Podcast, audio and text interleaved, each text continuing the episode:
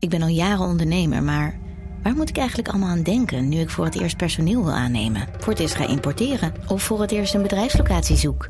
Weet wat je wel of niet moet doen bij zaken die je voor het eerst oppakt. Check kvk.nl voor praktische stappenplannen. KvK. Hou vast voor ondernemers. Hey podcastluisteraar. Ook op zoek naar een relevante invulling van je schaarse luisteruren? Tune dan in op de podcastserie ESG, even samengevat van BNP Paribas. Wij, Marloes en Aldert, spreken daar duurzame voorlopers en wereldverbeteraars. Waarover dan? Nou, bijvoorbeeld of we ooit duurzaam kunnen gaan vliegen. En waarom koeien in de stad nou een goed idee is. Dat en meer, elke 2 weken in een nieuwe aflevering. Dus abonneer je. ESG, even samengevat.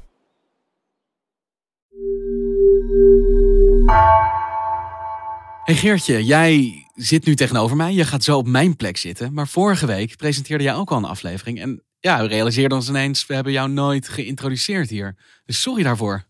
Nou, kan gebeuren. Geeft niet, we proberen het gewoon nu een keer. Wil jij eens vertellen wie jij bent? Ja, zeker. Ik werk op de economieredactie van NRC. En een tijdje terug zat ik hier om te praten over de horeca. En daarvoor heb ik heel lang geschreven over de agrarische sector. En jij wordt nu één van de presentatoren van NRC Vandaag. Ja, klopt. Samen met Floor Boon en met jou. Nou, dan ga ik aan de kant. Vanaf de redactie van NRC, het verhaal van vandaag. Mijn naam is Geertje Tunter.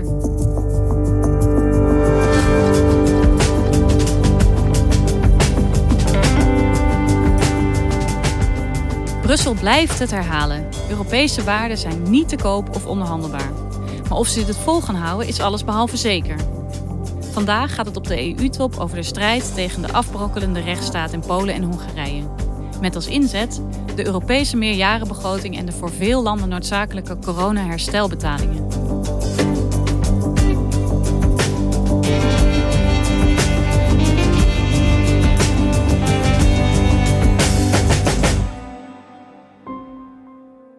Vandaag probeert de EU eigenlijk een forse binnenbrand te blussen. Het vuur daarvan, dat smeulde de afgelopen jaren al wel flink. En het gaat over de discussie van wat is nou eigenlijk een gezonde rechtsstaat? En welke afspraken zouden we daar binnen Europa over moeten maken? Clara van der Wiel is EU-correspondent voor NRC. Landen, met name in West- en Noord-Europa, zien met ledenogen aan hoe in andere delen van Europa, met name Oost-Europa, de rechtsstaat steeds meer onder druk komt te staan en de democratie wordt uitgekleed. En ze zeggen eigenlijk van ja, dat kan niet in één Europese Unie waar we met z'n allen zitten. Waar universiteiten worden gesloten, rechters worden vervolgd, waar kritische media niet kunnen voortbestaan. We see Poland crossing red line after red line. En aan de andere kant staan Polen en Hongarije die eigenlijk vinden dat andere landen en Brussel zich niet zo moeten bemoeien met de manier waarop zij hun eigen land in willen richten. There were some attempts to educate us about rule of law. And it's unacceptable.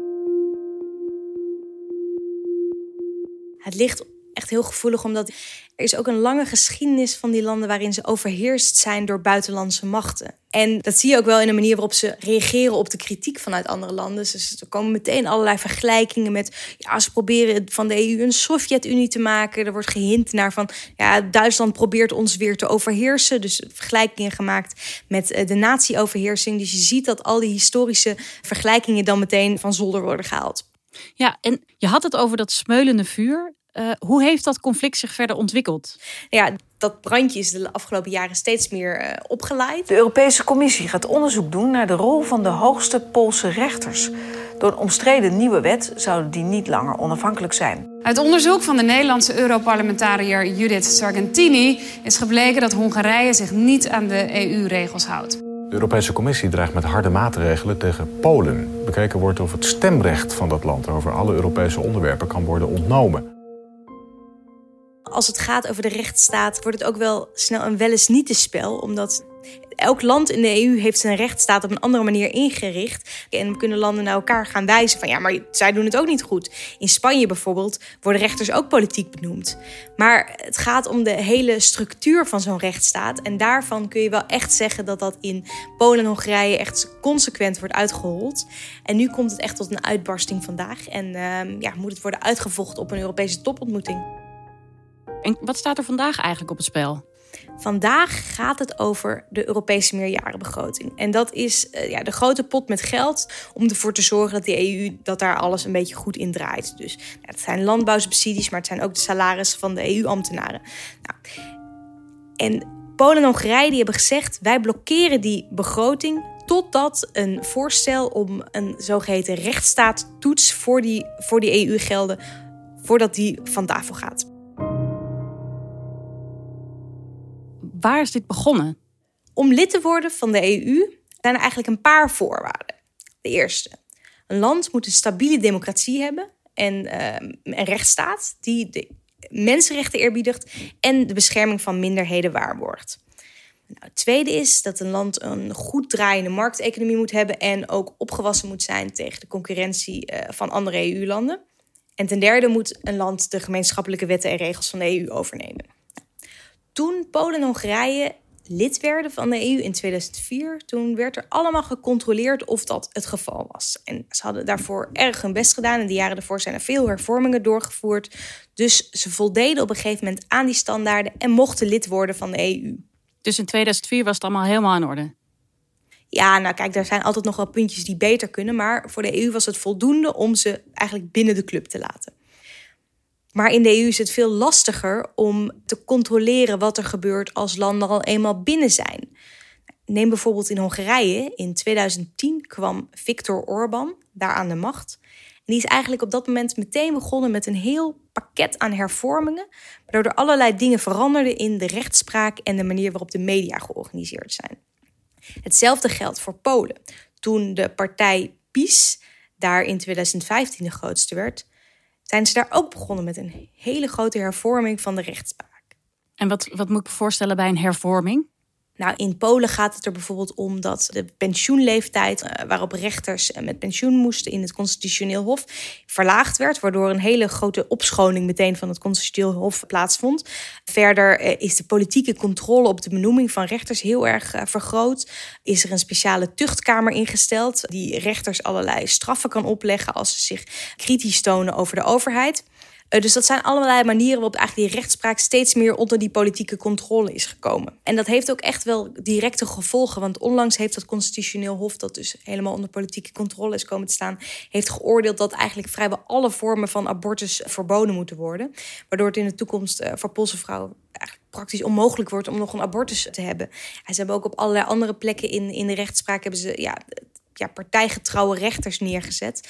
Wat echt wel gevolgen heeft voor Polen die steeds minder kans hebben op een eerlijke rechtspraak. Ja, en kan je vertellen wat er bijvoorbeeld in Hongarije is gebeurd sinds Orbán aan de macht is? Nou, op het moment dat Viktor Orbán en zijn partij Fidesz in 2010 aan de macht kwamen, zijn ze eigenlijk ook begonnen meteen met hele heftige hervormingen. Bijvoorbeeld het verzwakken van het Constitutioneel Hof, zodat hij weinig invloed meer konden uitoefenen op nieuwe wetgeving.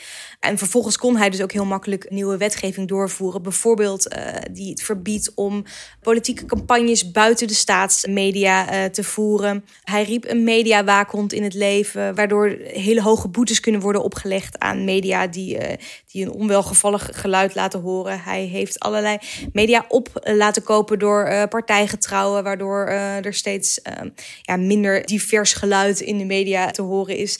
Hij heeft het heel moeilijk gemaakt voor NGO's en andere publieke instellingen om financiering te krijgen.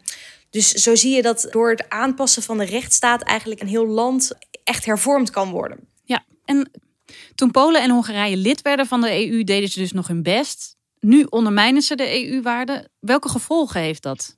En dat zijn natuurlijk dingen waar de EU zich zorgen over maakt, omdat het indruist tegen de waarden waar de EU voor zou willen staan.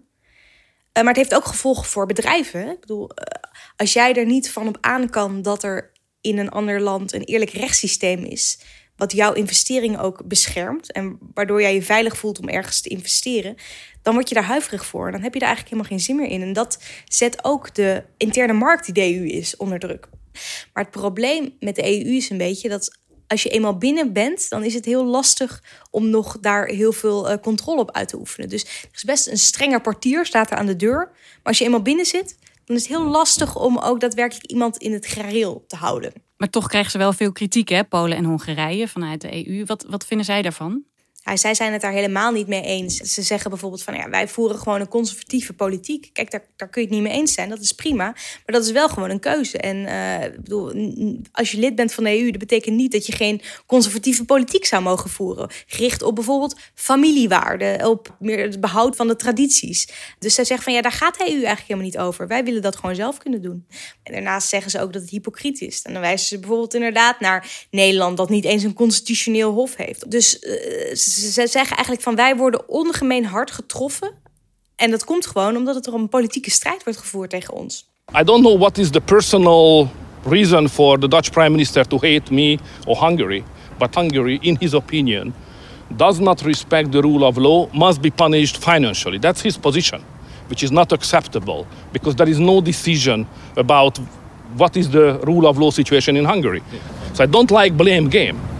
But the Dutch man is the real responsible man for whole mess we have. En Clara, wat probeert de EU te doen om deze landen toch nog een beetje in het gareel te krijgen? Nou, op het moment dat Orbán begon met zijn hervorming in 2010... toen was er eigenlijk al meteen best wel veel ophef in de EU. Van, hé, wat doet hij nu? En dat kan toch eigenlijk helemaal niet? Ze werden ook eigenlijk meteen wel... werd hij daarop aangesproken en dat is best ongebruikelijk. Want binnen de EU is een soort van afspraak van... ja, op heel interne politieke dingen daar ga je geen commentaar op geven. Dus dat gebeurde eigenlijk al wel vrij snel. Maar ja, dat heeft uiteindelijk toch weinig zin... als die landen daar gewoon mee verder gaan. Een volgende stap die gezet is, en dat is vanuit Brussel, dus vanuit de Europese Commissie gebeurd, is dat ze naar het Europees Hof van Justitie zijn gestapt in Luxemburg om bepaalde wetten die in die landen zijn doorgevoerd aan te klagen. Om te zeggen van dit is zo strijdig met het Europees recht, spreek je daar maar eens over uit, Europees Hof. Nou, toen heeft het Hof van Justitie heeft ook wel een paar keer echt een felle uitspraak gedaan van ja, dit is niet in lijn met wat we hier in Europa hebben afgesproken. Maar het probleem is een beetje dat die uitspraken zo lang op zich laten wachten dat het kwaad dan vervolgens al vaak geschied is. Als het bijvoorbeeld gaat om de verlaging van de pensioenleeftijd om rechters eruit te werken, wat zowel in Polen als in Hongarije is gebeurd. Dat wordt dan vervolgens wel door het Hof van Justitie wordt gezegd van ja, dat is onwettig, dat mag helemaal niet. Maar ja, als die uitspraak er is, dan zijn de rechters allemaal al weg. Je kunt wel zeggen van ja, operatie geslaagd, patiënt overleden. Ja, helaas, helaas. En dit werkt dus niet echt in de praktijk. Wat doet de EU dan? Ja, er is nog één soort van noodmaatregel waar de EU zijn toevlucht toe kan nemen. En dat is de zogeheten artikel 7-procedure. En daarmee gaan ze eigenlijk een onderzoek doen naar wat er allemaal misgaat in die landen. En als ze dan tot de conclusie komen van ja, het deugt niet, dan kan zo'n land het stemrecht ontnomen worden in de Europese besluitvorming. En dat is natuurlijk best wel een heftige maatregel. Het wordt ook wel de nucleaire optie genoemd. Ja, maar zet je eigenlijk een land zo echt helemaal op het strafbankje dat ze eigenlijk gewoon een tijdje niet mogen meepraten. Nou ja, die zijn tegen zowel Hongarije als tegen Polen is zo'n artikel 7-procedure gestart. Maar het probleem is dat het in de praktijk eigenlijk niet werkt. Want om zo'n procedure ook daadwerkelijk af te sluiten en om een land inderdaad in de hoek te zetten, moeten alle andere landen daarmee instemmen. Nou, je voelt hem al aankomen. Er zijn 2 landen inmiddels die op in de strafprocedure zitten en die houden elkaar de hand boven het hoofd. Dus zodra het tot een stemming komt, dan steunt Polen Hongarije en steunt Hongarije Polen. Dus die artikel 7-procedure die sleept zich voort en die komt eigenlijk tot niks. Een padstelling eigenlijk. Een padstelling, zeker. De EU heeft dus geprobeerd op alle mogelijke manieren om Polen en Hongarije in de pas te laten lopen. Ze hebben het lief gevraagd, ze hebben ze voor de rechter gesleept. Ze hebben geprobeerd een Europees stemrecht af te nemen, maar het werkt niet. Ja, wat nu dan? Ze hebben een nieuwe manier bedacht, onlangs. En ze hebben gedacht van hoe kunnen we die landen nou echt raken waar het pijn doet? In de portemonnee. Ja, en toen is dus bedacht om een rechtsstaatmechanisme in te bouwen in de Europese meerjarenbegroting, waarbij landen die zich niet houden aan die kernwaarden van de rechtsstaat gewoon gekort kunnen worden op EU-subsidies. Dus er wordt eigenlijk een soort van toets ingevoerd. Van tevoren gaan ze kijken van voldoet een land hieraan? Zijn alle vinkjes afgevinkt? En als dat zo is, dan kan het EU-geld gaan stromen. Maar als het niet zo is, dan kan het geld ook worden ingehouden. Wat eigenlijk betekent dat als je bijvoorbeeld niet kunt aantonen dat je rechtspraak echt onafhankelijk is, dan gaat de geldkraan gewoon dicht. Nu is dat mechanisme pas onlangs uitgewerkt. En nu zeggen Polen en Hongarije, ho ho, dit was niet de bedoeling. Als dit op deze manier wordt ingevoerd, dan blokkeren wij de hele Europese meerjarenbegroting. En dat ja, op dit moment, omdat de meerjarenbegroting al op 1 januari moet starten, is het echt heel penibel geworden. En eigenlijk zeggen veel mensen van ja, ze gijzelen eigenlijk nu de Europese meerjarenbegroting om kosten wat kost dit nieuwe mechanisme tegen te houden. Krijgt dan ook niemand meer geld vanaf januari van de EU als dit niet opgelost wordt? Ja, er komt een soort noodbegroting. Dus van afgelopen jaar wordt die eigenlijk gekopieerd naar volgend jaar. Maar een heleboel programma's die stoppen automatisch aan het eind van dit jaar. Dus die komen sowieso allemaal stil te liggen. Dus er zullen nog wel wat fondsen worden uitgedeeld. Nou, de Europese ambtenaren in Brussel blijven bijvoorbeeld hun salaris gewoon houden. Dat hebben ze allemaal goed geregeld. Maar een heleboel programma's bijvoorbeeld om wegen aan te leggen of bepaalde cultuur te stimuleren in bepaalde landen. En ook bijvoorbeeld de Erasmusbeurzen waarmee studenten vrolijk door het continent reizen of onderzoeksprogramma's. Al die dingen die komen allemaal stil te liggen. En we zitten nu in de grootste economische crisis ooit voor de EU. Dus dat lijkt me ook wel een heel onhandige timing.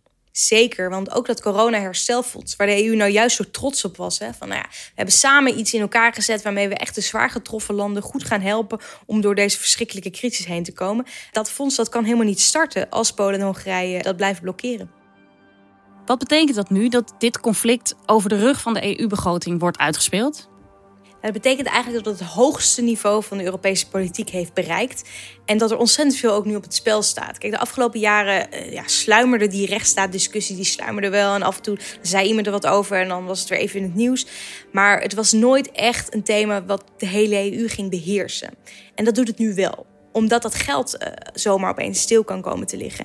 En het is daarmee ook een soort van nachtmerrie scenario van mensen die ook al een beetje kritiek hadden op die nieuwe rechtsstaattoets. Want die zeiden van ja, probeer die waardediscussie en dat geld los van elkaar te voeren. Want als je die aan elkaar koppelt, dan doe je eigenlijk net alsof die waarden ook onderhandelbaar zijn. Alsof je daar een beetje een soort van uitruilspel mee zou kunnen spelen. En doordat die twee discussies nu zo innig met elkaar vermengd zijn geraakt, ontstaat er eigenlijk een beetje een soort van game of chicken. Van wie gaat het eerst met zijn ogen knipperen? Wie wil uiteindelijk toch die pot met geld het allerliefst hebben? Dus worden dat Polen en Hongarije die zoiets hebben van we hebben die subsidies nu echt nodig. Wij snijden onszelf ook in de vingers. Laten we nu toch maar akkoord gaan met dat mechanisme. Of is het de rest van de EU die zegt van oh nee, we zitten in de zwaarste economische crisis sinds decennia. We moeten die EU-begroting nu hebben. Laten we Polen en Hongarije maar tegemoet gaan komen. Dus het is een beetje een vies spel geworden. En de vraag is nu een beetje, wat komt als eerste? De subsidiestroom of de moraal?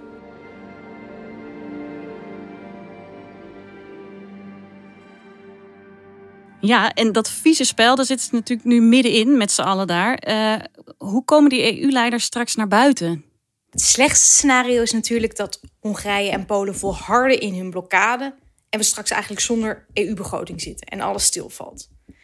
Ja, het beste scenario is als er wel een oplossing wordt gevonden. En wat je dan voorafgaand aan zo'n top ziet, is dat er in de wandelgangen wel een beetje wordt gekonkelevoest.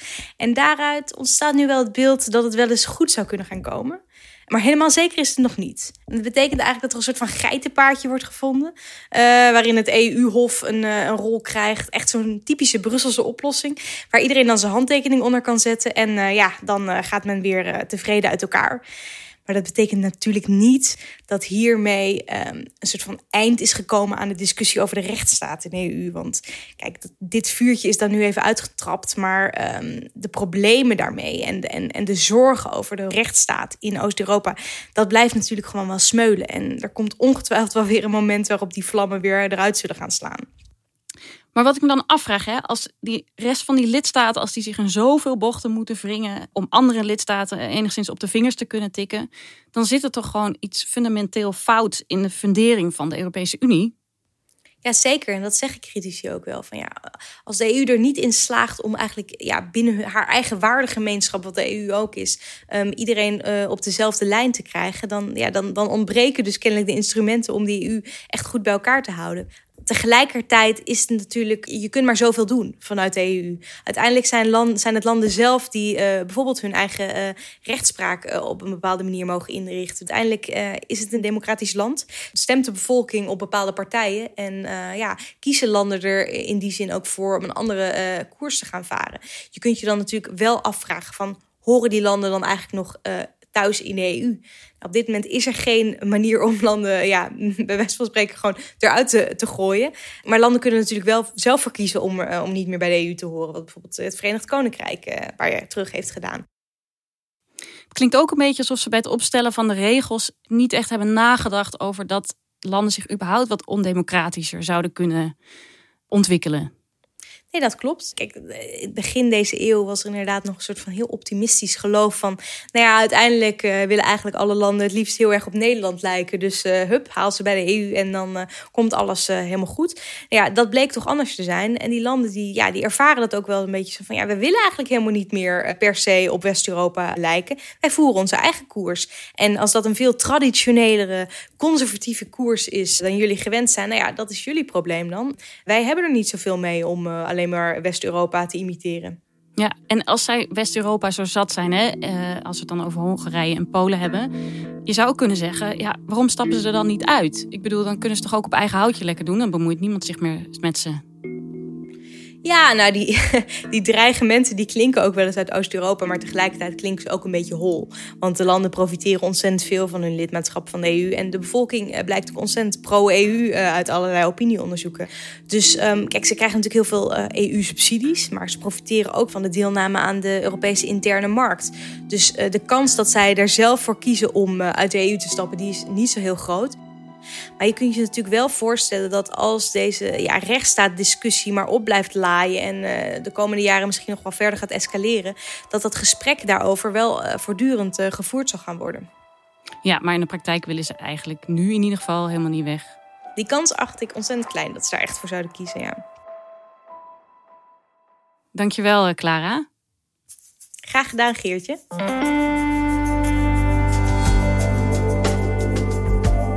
Je luisterde naar Vandaag, een podcast van NRC. Eén verhaal, elke dag. Deze aflevering werd gemaakt door Ruben Pest en Henk Ruigrok van der Werven. Chef van de audioredactie is Anne Moraal. Dit was Vandaag, morgen weer.